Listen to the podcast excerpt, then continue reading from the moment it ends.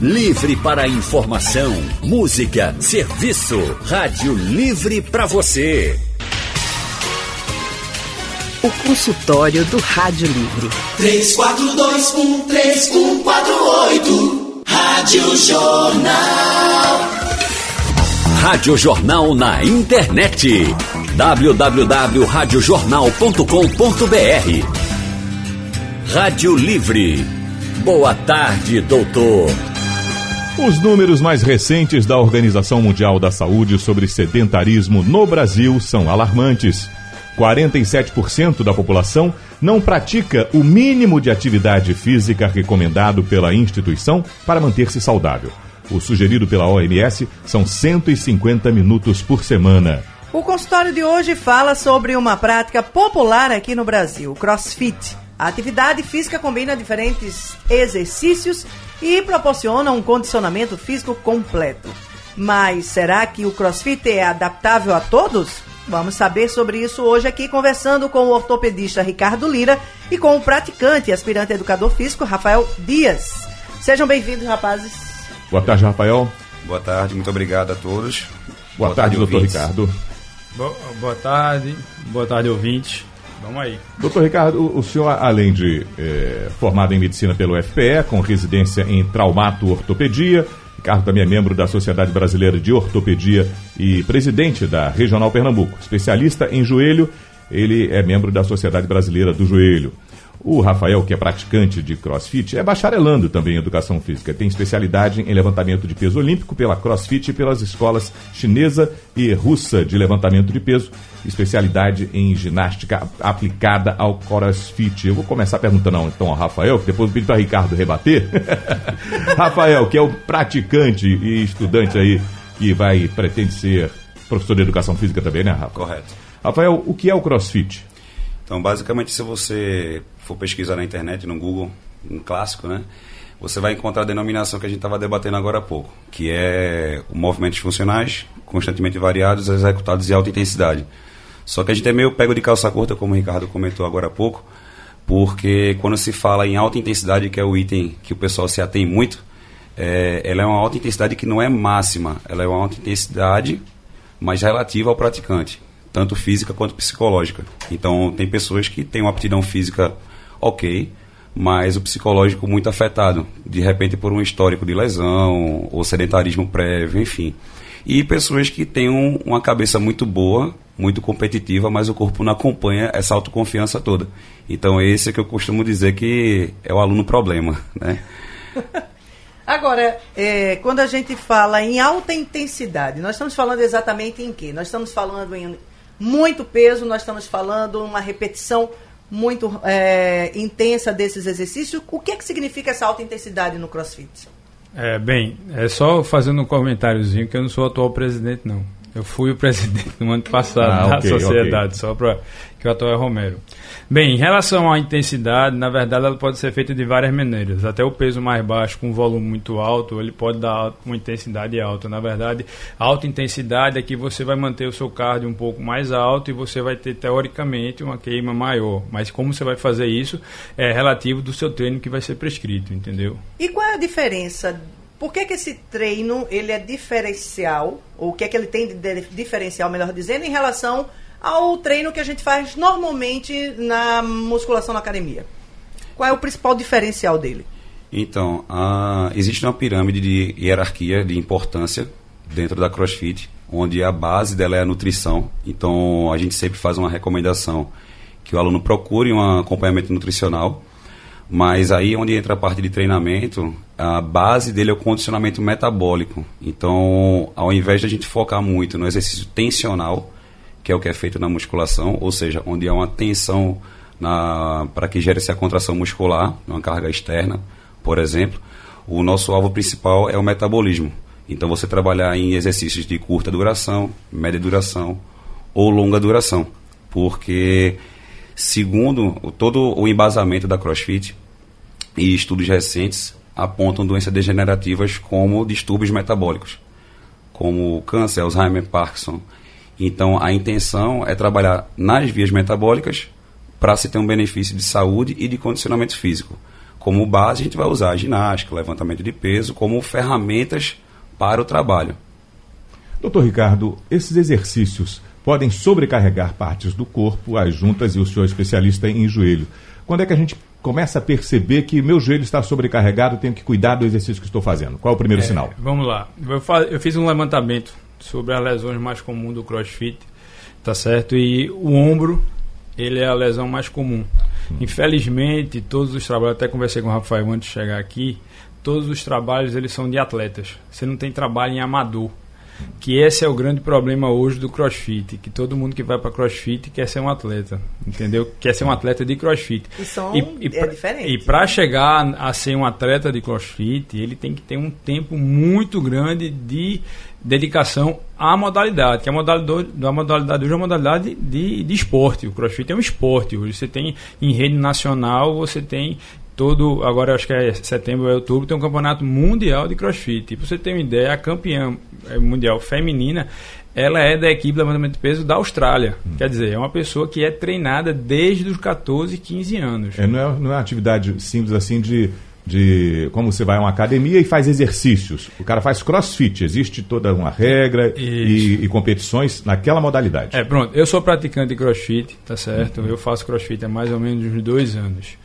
E eu nunca participei de um campeonato porque não é do meu feitio, assim, não, não, não, não queria, não quero, assim.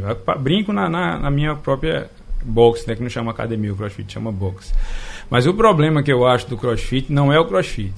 A gente tem praticantes de crossfit, que na verdade eles querem chegar ao seu limite antes que o seu corpo pode chegar ao seu limite.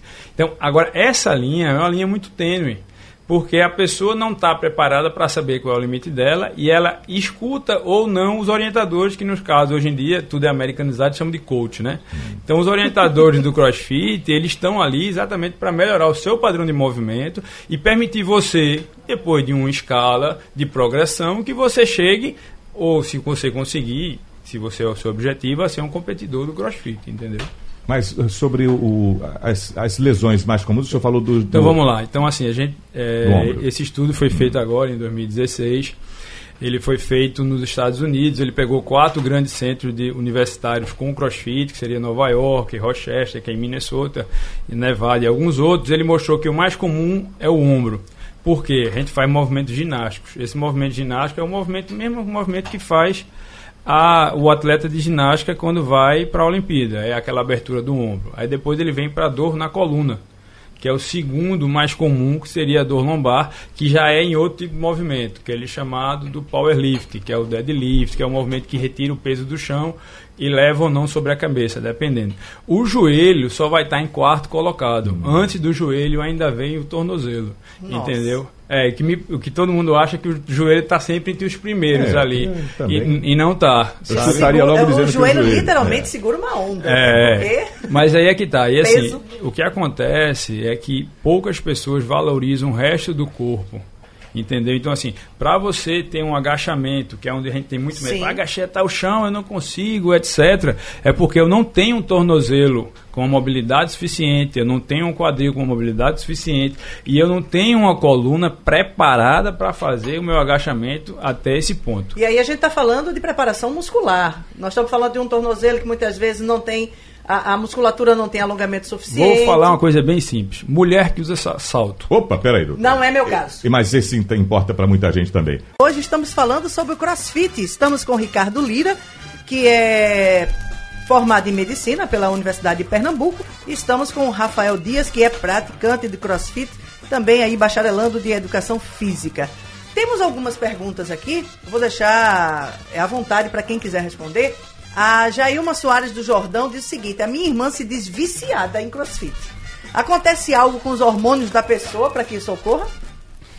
É, bem, eu vou falar uma coisa assim. Ela é viciada no crossfit, primeiro porque ela se identificou com a modalidade. Tá certo? Sua irmã, não sei qual é a idade dela, mas normalmente essa. A gente estava conversando sobre isso, essa geração nova, essa geração Y, ela se adaptou muito bem a essa questão da coletividade. Segundo, claro, qualquer atividade física ela vai causar endorfina e a endorfina dá prazer. Então, uhum. com certeza, o crossfit dá prazer duplo para ela, tanto emocionalmente quanto metabolicamente. Agora tem aquele períodozinho de adaptação, né? Isso. É, primeiramente, Rafael. usar as mesmas palavras do colega Ricardo, que realmente a questão da endorfina pós-treino ela é muito alta, então a sensação de cumprimento de dever, de prazer é muito alta, então por isso que o pessoal denomina que uhum. se de viciado, né? A gente brinca no, no meio que o bichinho do crossfit picou, né? Quase um chikungunya. É. Agora, doutor Ricardo, isso da gente falar da, da satisfação que a endorfina proporciona no organismo quando ela circula, é, eu estava lembrando, ainda ontem eu estava ouvindo os meninos, Xanda, no, no rádio de noite Maciel, entrevistando o pessoal, e o pessoal do Remo estava presente na entrevista, e os caras dizendo, olha, você acordar, ele fica dizendo, ele estava comentando, eu não lembro quem era, desculpe que eu não vou falar o nome do colega, mas ele dizendo, eu acordo às três e meia da madrugada para sair para o meu Remo. Uhum. É, é, ele sabe que é pouco comum entre os demais amigos Sim. essa paixão que ele tem pelo remo, a satisfação que ele sente, o remador, de acordar às três da madrugada para sair de casa para ir remar. Né? Então, a satisfação que sente um ser humano desse. Para mim, que sou mais ocioso, eu faço, Deus me livre, acordar três meia da madrugada para sair de casa. Manhã, numa hora boa Mas ele acorda sono, feliz, né? né? Como o, o, o, atleta do crossfit ou outras tantas modalidades. Isso. Né, doutor? Isso acontece independente da modalidade, quando há uma afinidade com o, o exercício? É, não há dúvida. Você vê, é, o crossfit faz isso, então é, começa às aulas 5 da manhã e são os turnos mais cheios, não só pelo crossfit, mas só também pela facilidade de, depois de trabalhar.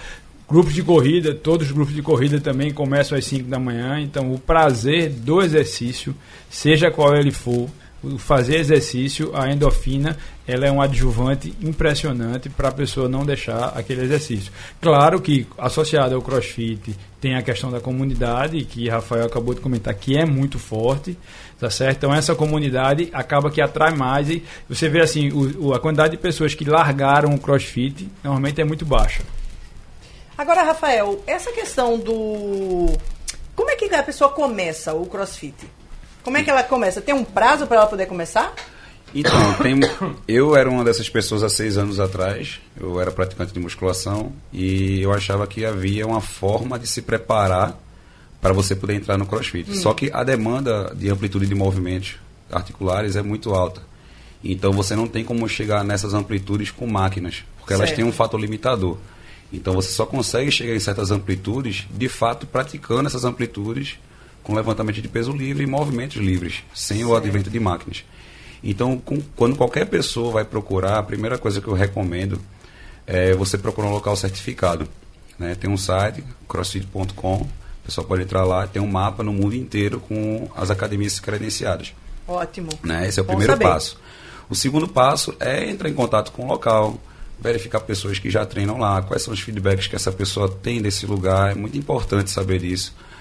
E marcar a aula experimental, o primeiro passo, ouvir todas as instruções que são dadas, porque uma aula experimental ela te explica não de A a Z, porque é muita informação teórica também, mas vai uhum. te explicar muito sobre como funciona tanto o treino, a progressão técnica do treino. Okay. Então daí você vai ter os primeiros passos com o profissional adequado. O Igor Rafael está na linha 1, lá em Boa Viagem. Igor, boa tarde. Boa tarde. Tudo bom? Tudo bem. Faça aí sua pergunta. É o seguinte, é para aproximar o Rafael, é, vai ter um campeonato agora em agosto. Eu queria saber o que é que ele indica, dia, uma semana antes do treino, o que fazer. Então, é uma pergunta bem genérica, porque vai depender muito do praticante. Como o Ricardo falou no início, existem os praticantes que têm um nível de assiduidade maior, são pessoas que já treinam mais horas por dia, já têm um preparo físico mais avançado e tudo mais. E tem pessoas que não. As competições de crossfit hoje, é, eu não, normalmente eu não indico para quem está iniciando, mas pela febre, pelas pessoas que quando começam realmente se viciam e tal e querem participar de todo jeito e tem essas categorias apropriadas para quem é iniciante, eu sempre recomendo a primeira coisa um repouso um dia antes absoluto, tá? Uma visita ao osteopata dois dias antes, justamente para poder verificar como é que está a saúde das articulações, tudo mais, fazer todo o tratamento adequado, uhum. isso com um fisioterapeuta, uma pessoa da área, e no mais manter o nível de treinamento normal. Ana Neri de Boa Viagem também participa com a gente. Tudo bem, Ana? Tudo bem, Raul. E tudo bem, Alexandra, né? Olá. É, boa tarde aí para os doutores. Eu gostaria de saber, uma pessoa com 59 anos de idade, 1,53m, pesando 83 quilos, quase 84 é, pode fazer esse exercício, esse crochê? E o endereço de vocês é esse daqui de Boa Viagem, é da Jaque Aires com a professor Júlio Ferreira de Mello em Boa Viagem? Então, é, respondendo a, a segunda pergunta, né? Tem vários locais credenciados de crossfit aqui em Pernambuco. Né? Atualmente os oficiais são 32, se não me falha a memória, uhum. que são credenciados oficialmente. E tem o site que você disse, né, Rafa? Repete Isso, rapidinho. É crossfit.com. Ok, ela vai saber se a casa, a casa é credenciada. Agora, e, doutor Ricardo. Pergunta. Vamos lá. É, veja só. Você pode entrar no CrossFit, pode, tá certo? Na verdade, você deve entrar numa atividade física. O CrossFit está aí para lhe ajudar a você perder seu peso. Agora, você tem que lembrar que você vai começar a fazer os movimentos do CrossFit num tempo não vai ser quando você entrar. Então você vai ter um estágio preparatório para poder fazer todos os movimentos. Tem que avaliar essa questão da amplitude. Como eu falei antes, normalmente é uma pessoa baixa, ela deve usar sapato alto. Vamos botar um sapato sim. alto. Sim, vamos Aí ela vai ter, deixa. possivelmente, ela vai ter encurtamento do Aquiles. O encurtamento do Aquiles vai dar dificuldade dela fazer o agachamento correto. Então, são vários fatores que vão atuar nela. Eu acho que ela não só pode, como ela deve procurar uma atividade. Tá certo? A atividade ela vai dar endorfina. Quando ela começar a perder peso, ela vai se sentir melhor. E isso vai vir mais paulatinamente. O crossfit é uma atividade, é uma atividade que ela pode fazer, claro que ela pode fazer. Como falou Rafael, infelizmente a gente tem alguns lugares que não são credenciados e que aí não se exige o, o, o profissional que foi é, certificado pela crossfit. Então, para todo box que tem crossfit, tem que ser um pessoal é, certificado.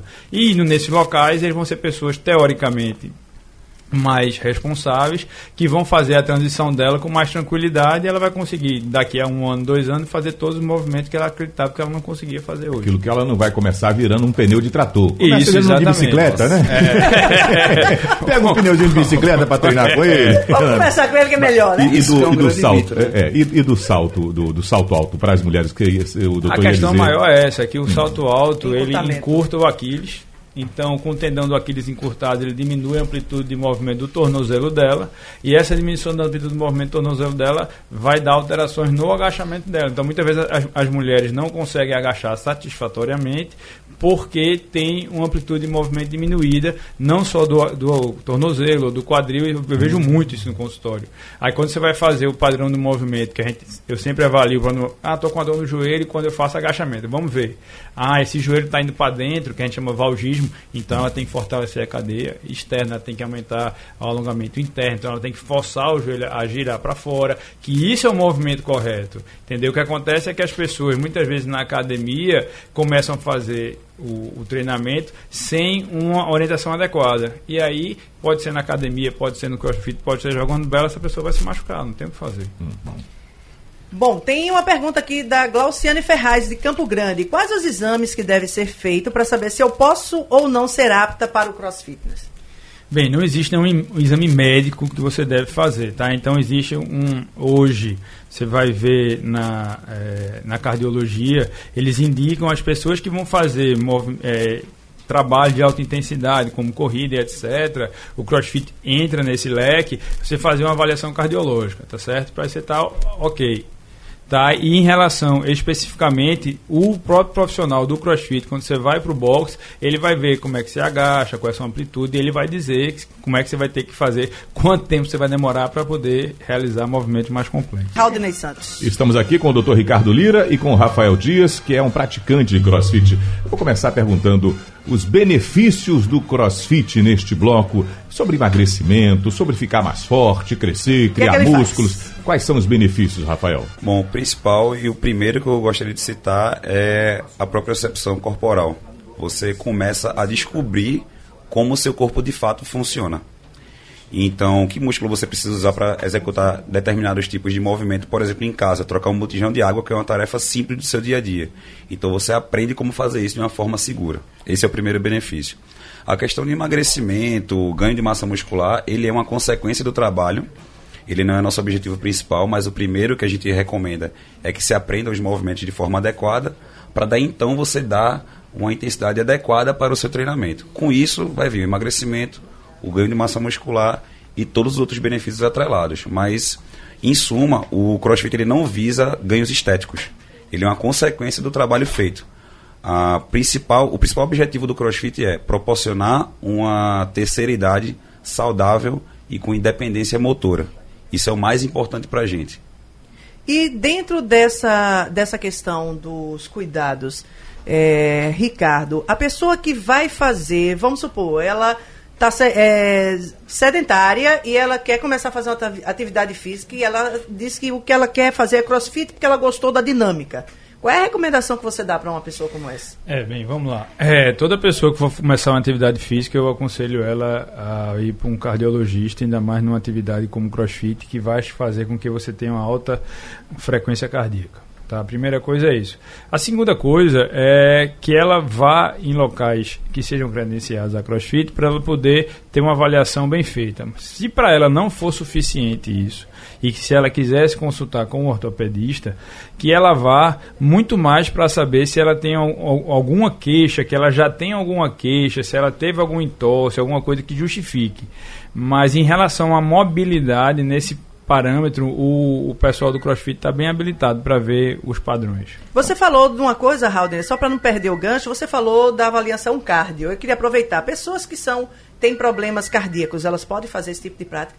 Veja, se a pessoa tiver um problema cardíaco e ela for acompanhada pelo seu cardiologista, certo? E ele liberar a ela fazer essa intensidade, chegar a frequência 150, ela vai ser liberada.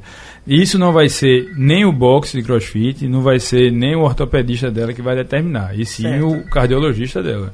Em Alexandra Torres. Gente, muito obrigada aí pela participação de vocês. Acho que foi ajudou para esclarecer aqui para muita gente sobre o CrossFit. Obrigada mesmo. Valeu. Eu obrigado, queria é, agradecer o convite. Obrigado. Estamos sempre à disposição. Viu? Obrigado, Ricardo. Muito obrigado, obrigado a todos. Sugestão ou comentário sobre o programa que você acaba de ouvir, envie para o e-mail ouvinte@radiojornal.com.br ou para o endereço Rua do Lima 250, Santo Amaro, Recife, Pernambuco.